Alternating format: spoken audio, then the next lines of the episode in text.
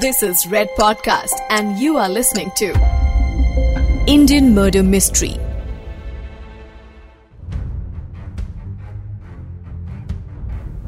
Indian Murder Mystery season two में मैं प्रवीण आपका स्वागत करता हूँ यह केस है बहराम का ठग बहराम अब तक आपने जाना कि यह केस उस जमाने का है जब अंग्रेज़ी सरकार ने गुलाम भारत में पुलिस डिपार्टमेंट स्टैब्लिश कर लिया था।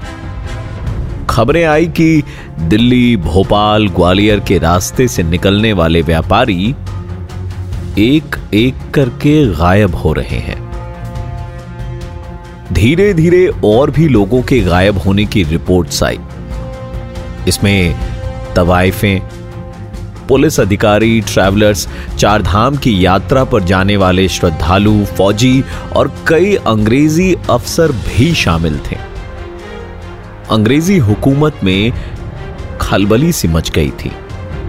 पाँच डिटेक्टिव्स को इन्वेस्टिगेशन के लिए भेजा तो वो भी लापता हो गए।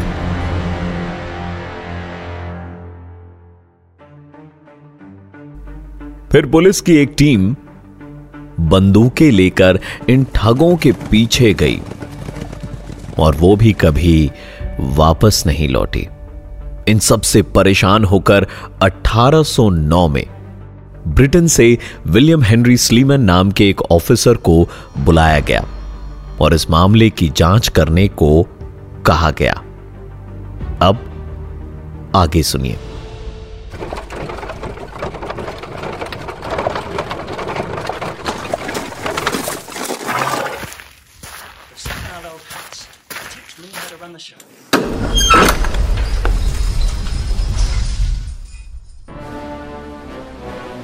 अंग्रेज़ी हुकूमत के पैलेस में शाम का वक्त था। उस आलिशान जगमगाते हुए पैलेस में एक चुप्पी सी थी। वहाँ अंग्रेज़ी हुकूमत के कुछ बड़े ऑफिसर, इंडियन रॉयल फैमिली के कुछ लोग और ब्रिटेन से आए कैप्टन विलियम स्लीमैन मौजूद थे। इंग्लिशमैन वाले अंदाज में शराब पीते हुए कुछ इस तरह की बातें हुई Captain Sleeman. Lad, I've heard quite a lot about you. Well, thank you, sir. I hope what you have heard is good and reason enough for me to come down here and catch one of these Indian gangs. It is not just a gang, it's a pain in a place I can't tell you. Never mind. Tell me, Captain, what are the chances that you can catch the gang behind this absurd disappearance of people? I shall do my best, sir. I do want to give something to you. This is a list of people and things that I would need. I sincerely hope you can get these for me. Not a problem. We will get you what you need. Just put an end to this. Find out if people are being held or murdered. And if they're dead, then where the hell are the dead bodies? Captain Sleeman जानते थे कि उन्हें किसी Indian gang को पकड़ने के लिए बुलाया गया है। ड्रिंक्स पर बात करते हुए उनके सुपीरियर ऑफिसर ने उनसे पूछा कि क्या वो ये काम कर पाएँगे? जिसके जवाब में स्लीमैन ने उन्हें एक लिस्ट दी, जिसमें कुछ लोगों के नाम और वो चीज़ें थी, जिसकी उन्हें ज़रूरत थी। सीनियर ऑफिसर ने कहा कि उन्हें सब कुछ मिल जाएगा, लेकिन उन्हें इस गैंग को पकड़ना है। और साथ ही यह भी पता लगाना है कि वो लोग जो गायब हो रहे हैं, वो आखिरकार कहाँ है? क्या उन्हें किडनैप किया हुआ है? या उन्हें मार दिया गया है? और अगर मार दिया है तो फिर कोई डेड बॉडी क्यों नहीं मिल रही? यह बात कई लोगों को परेशान करती थी। अगर किसी अपने की जान चली जाए तो उसे आखिरी बार देखे बिना अलविदा कह देना कितना मुश्किल होता है। यह आज के समय में लोग काफ़ी बेहतर समझ सकते हैं। इस पैंडेमिक ने हमें यह मंजर दिखाया है उस समय भी परिवार वालों के घर के किसी सदस्य के चले जाने का सदमा बर्दाश्त नहीं होता था। कुछ परिवार वालों को उम्मीद थी कि शायद शायद अंग्रेज़ी अफसर उनके अपनों को ढूंढ लाएँगे। अच्छी और बुरी हुकूमत होती है, सरकारें होती है, लेकिन लोग अधिकतर ठीक ही होते हैं। उसी तरह ब्रिटेन से आए अंग्रेज़ी अफसर, कैप्टन विलियम स्लीमैन, कुछ अच्छा करने के इरादे से ही आए थे। लोगों के इस तरह से गायब होने से जो परिवारों के ऊपर बीत रही थी, उसके लिए ज़रूरी था कि स्लीमैन अपने मकसद में कामयाब हो। विलियम स्लीमैन एक बेहतरीन ऑफिसर थे। 8 अगस्त 1788 को उनका जन्म कॉर्नवॉल, ब्रिटेन में हुआ। बताया जाता है कि स्लीमैन ने भारत आने के बाद हिंदी और उर्दू भाषा की अहमियत को समझा और फिर दोनों ही भाषाओं को सीखा। कुछ ही वक्त में स्लीमैन हिंदी और उर्दू बोलने और लिखने में माहिर हो गए थे। स्लीमैन के नाम पर एक और रिकॉर्ड दर्ज है, डायनासोर फॉसिल्स ढूँढने का। जबलपुर कैंटोनमेंट के पास सन 1828 में स्लीमैन ने जंगलों में डायनासोर की हड्डियाँ खोज निकाली थी। यह भारत में मिलने वाला पहला डायनासोर फॉसिल था। एक डायनामिक ऑफिसर होने के साथ साथ वो एक काबिल दिमाग वाले व्यक्ति भी थे।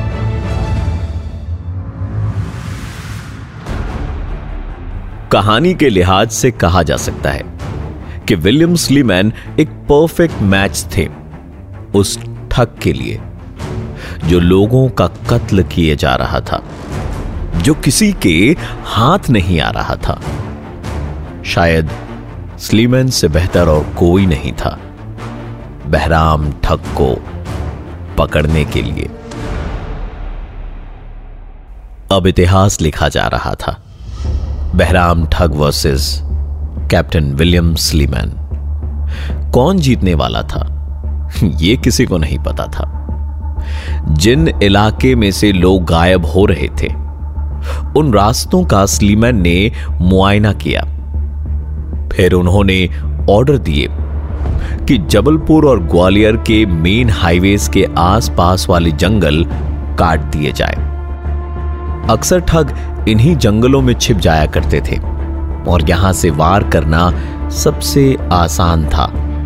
स्लीमैन के ऑर्डर्स को एग्जीक्यूट किया गया और जंगल कटवाए गए।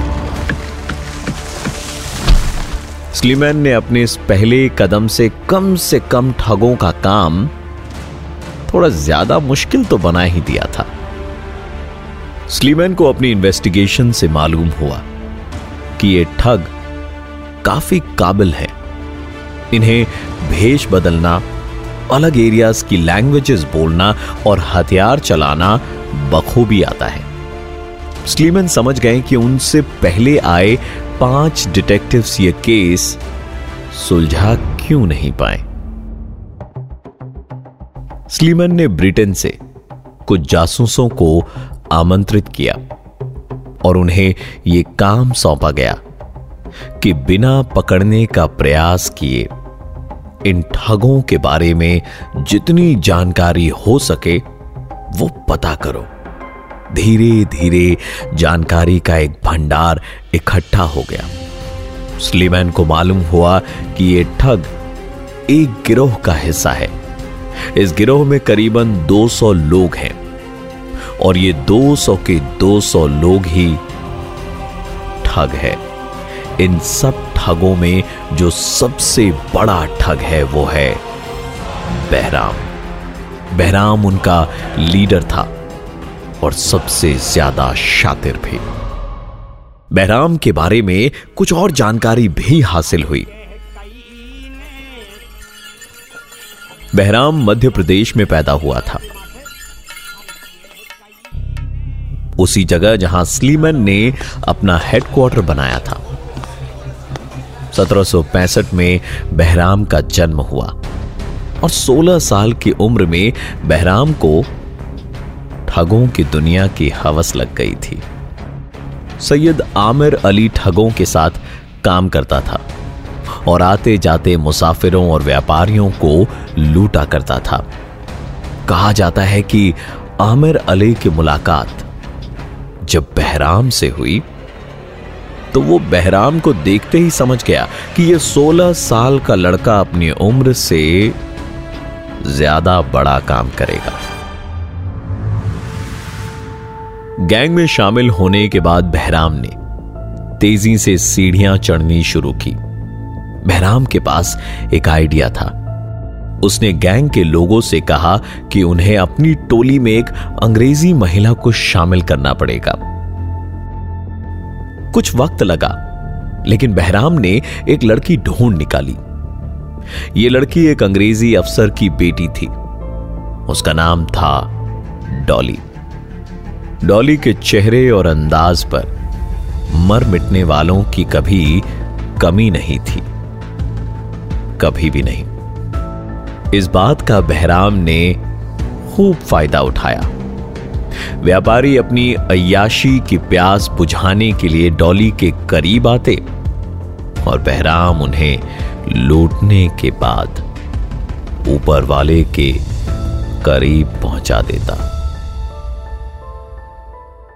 डॉली के दम पर बहराम ने कई लोगों को अपना शिकार बनाया। लेकिन ऐसा नहीं था कि बिना डॉली के बहराम कमज़ोर था। कहा जाता है कि डॉली और बहराम के बीच एक दिन झगड़ा हुआ। डॉली क्यों नखरे कर रही है? शिकार पे नहीं जाना क्या? शिकार?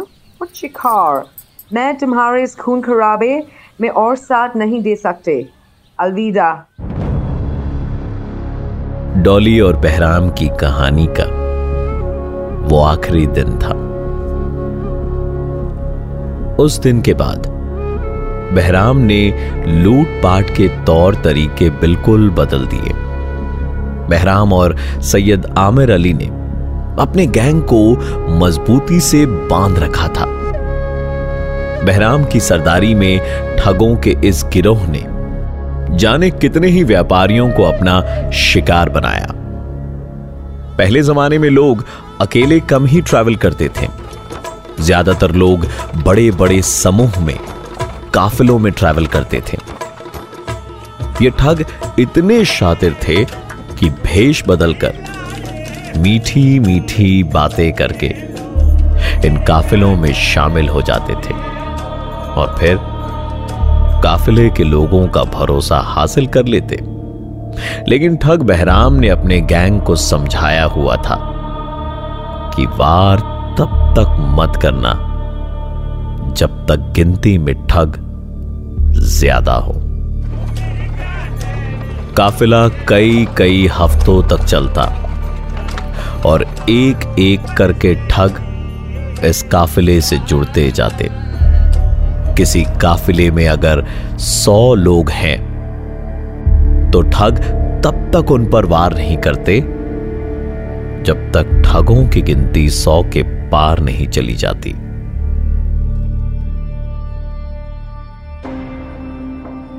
किसी को भी मारने का एक फिक्स्ड पैटर्न था। एक आदमी पर तीन लोग अटैक करते थे। एक हाथ पकड़ता था, दूसरा पाँव पकड़ता, और तीसरा आदमी था बहराम, जो अपने पीले रंग के रुमाल से उनका गला घोंटता था। रुमाल के दोनों सिरों में बहराम ने सिक्के बांधे हुए थे। और ये रुमाल ही उसका हथियार था। स्लीमन को आमिर अली के बारे में मालूम हुआ। सोर्सेज ने बताया कि आमिर अली को उसके गिरोह में फिरंगा कहकर बुलाते हैं। लंबी चौड़ी कद काठी और गोरा रंग। किसी को भी धोखा दे सकता था। कई बार बहराम ने अंग्रेज़ी अफसरों को लूटने के लिए आमिर का इस्तेमाल किया था। लेकिन स्लीमन ने एक जाल बिछाया। इतने सालों में स्लीमैन यह समझ चुका था कि बहराम को पकड़ने के लिए उसके किसी करीबी को पकड़ना पड़ेगा। कोई ऐसा जो कि बहराम की नस नस से वाकिफ हो। और गिरोह में ऐसा सिर्फ़ और सिर्फ़ आमिर अली ही था। सन 1832 में स्लीमैन को अब तक की सबसे बड़ी कामयाबी हासिल हुई। सैयद आमिर अली गिरफ़्तार हुआ। वक्त लगा कई तरीके आजमाए गए और फिर एक दिन आमिर अली ने बहराम के राज उगलने शुरू कर दिए। विलियम स्लीमैन शांति से सुन रहे थे, आमिर के मुँह से आता एक एक शब्द। आमिर ने कुछ ठिकानों के बारे में बताया। ब्रिटिश आर्मी के कुछ सोल्जर्स ने वहाँ पर रेड मारी, लेकिन कोई इंसान नहीं मिला। मिली तो सिर्फ़ लाशें।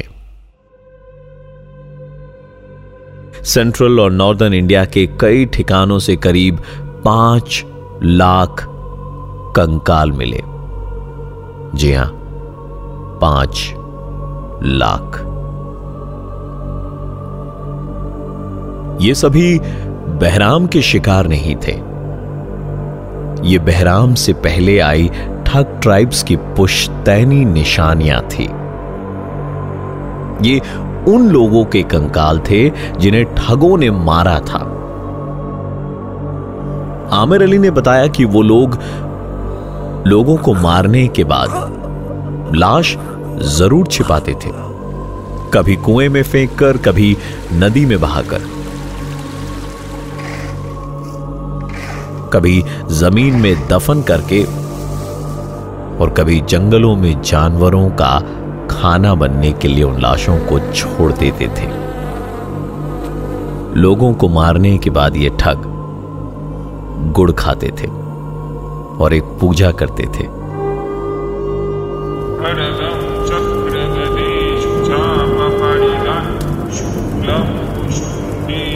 बताया जाता है कि अगर इस समय ठगों के साथ किसी ने गुड़ खा लिया तो वो भी ठगों के इस गिरोह का हिस्सा बन जाता था। जानकारी हासिल हो रही थी। कंकाल मिल रहे थे। लेकिन बहराम नहीं मिल रहा था। लोगों के बीच बहराम मस्त हूर हो चुका था। लोगों में बातें कुछ इस तरह से हुआ करती थी। रे मैंने सुना है घना ही जालिम कातिल है वो। ठग है बहुत बड़ा। सुना है 200 सालों से ज़िंदा है वो लेकिन उसकी ताकत कभी खत्म नहीं होती। रे काला जादू करता होगा वो। काला जादू नहीं काले काम करता है। लाखों लोगों को मार कर लूट चुका है वो। अरे लाखन लोगों को अब तक तो मार चुका है। अब तक तो अमीर बन गया होगा बहुत। लोगों को मारने में क्या मज़ा आता है फिर। पता नहीं काकी जाने कैसे कैसे राक्षस चल रहे हैं इस धरती पर। शर्म आती है मुझे तो इन जैसों पर काकी। अरे तू संभल कर जाया कर बेटा तू भी तो अपनी फ़सल बेचन खातर बाहर जावे है। कभी कुछ हो गया तो परिवार वालन का वास्ते कौन जिम्मेदार होगा? मेरी चिंता ना कर काकी मैं अकेला ही उन ठगों पर भारी पड़ूँगा। क्योंकि मुझसे बड़ा ठग कोई है ही नहीं। हैं? का बोली? मैं बोला काकी रोटी खिला दे। भूख से मेरी जान निकल रही है। ये ठग बहराम ही था जो गाँव के सभी लोगों से झूठ बोल रहा था सालों से झूठ बोल रहा था। लेकिन वो अकेला नहीं था। उस जैसे कई थे जो झूठ बोल रहे थे। आमिर अली ने बताया कि बहराम मध्य प्रदेश के ही एक गाँव में रहता है। साल में जब खेती करने का वक्त आता है तो ठग लूटपाट छोड़कर खेती करते थे। और फिर गाँव वालों से यह कहकर निकल जाते कि वो फ़सल का सौदा करने जा रहे हैं। बहराम ने कुछ व्यापारियों को भी अपने गिरोह का हिस्सा बना लिया था। ये व्यापारी और अमीर व्यापारियों को झांसा देकर बहराम तक ले आते थे और बहराम उन्हें लूट कर उन्हें मार डालता था। पैसा बांट लिया जाता और अगले ठिकाने का पता बता दिया जाता था। कैप्टन विलियम स्लीमैन को यह खबर मिली और उन्होंने अलर्ट जारी किया। बंदोबस्त लगाकर इन धोखेबाज व्यापारियों को पकड़ना शुरू किया। एक एक करके हर ठिकाने पर धावा बोला। लेकिन बहराम हर बार अपना ठिकाना बदल देता था। 1809 में विलियम स्लीमन को बुलाया गया था। उनके आने के 23 साल बाद 1832 में सैयद आमिर अली पकड़ा गया था। और अब, आमिर अली और फिरंगा को टॉर्चर करने के बाद, कई सबूत मिले, कई गिरफ्तारियाँ हुई, मगर बहराम को पकड़ना मुश्किल था। आमिर अली के पकड़े जाने के बाद भी, अंग्रेज़ों को सात साल लगे बहराम तक पहुँचने में। मगर अठारह में आखिरकार बहराम को गिरफ़्तार कर लिया गया। बहराम बूढ़ा हो चुका था। उस वक्त उसकी उम्र चौहत्तर साल की थी। गिरफ़्तार होने पर उसने ना अपने जुर्मों से इनकार किया, ना कोई बात छुपाने की कोशिश की। उसने कहा हाँ। मैं ही हूँ ठग बहराम जिसे दुनिया बेरहम कातिल भी कहती है। हिसाब रखता हूँ मैं। 931 कत्ल किए हैं मैंने। 931 कैसे मारा उनको?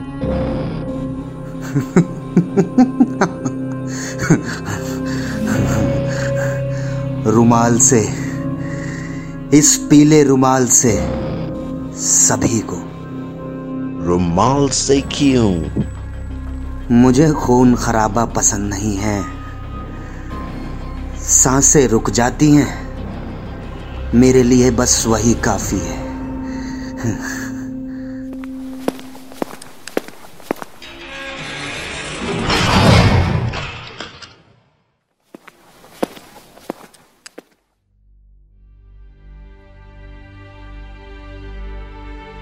कई मासूम इंसानों की जान लेकर। वो दरिंदा कह रहा था कि उसे उसे खून खराबा पसंद नहीं है। बहराम ठग को उसी तरीके से मारा गया, जिस तरीके से उसने 931 जानी ली थी। फ़र्क सिर्फ़ इतना था कि उसके गले को घोंटने वाला पीला रुमाल नहीं था, बल्कि रस्सी थी।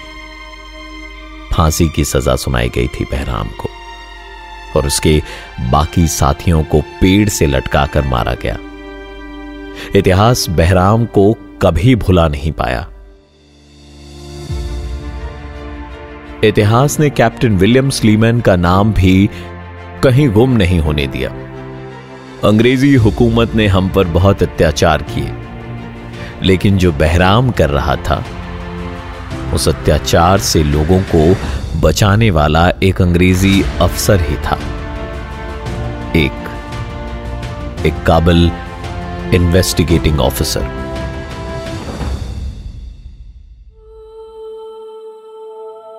यह था ठग बहराम का किस्सा। वो इंसान जिसे सबसे ज़्यादा मर्डर्स करने का वर्ल्ड रिकॉर्ड मिला है। एक खिनौना world record Red FM podcast network पर आप सुन रहे थे इंडियन मर्डर मिस्ट्री हमें शो के बारे में ज़रूर बताएँ। हमें फीडबैक दें at the rate Red F M podcast पर, या फिर मेरे Instagram handle R J P R A V W N यानी आरजे प्रवीण पर मुझे डीएम करें और बताएँ कि यह किस्सा आपको कैसा लगा। एक और मर्डर केस लेकर फिर लौटूंगा अगले एपिसोड में till then goodbye and take care You were listening to Red Podcast Indian Murder Mystery. Written by Dhruv Law. Audio designed by Ayush Mehra. Creative Director Dhruv Law. Send your feedback and suggestions right to us at podcast at redfm.in.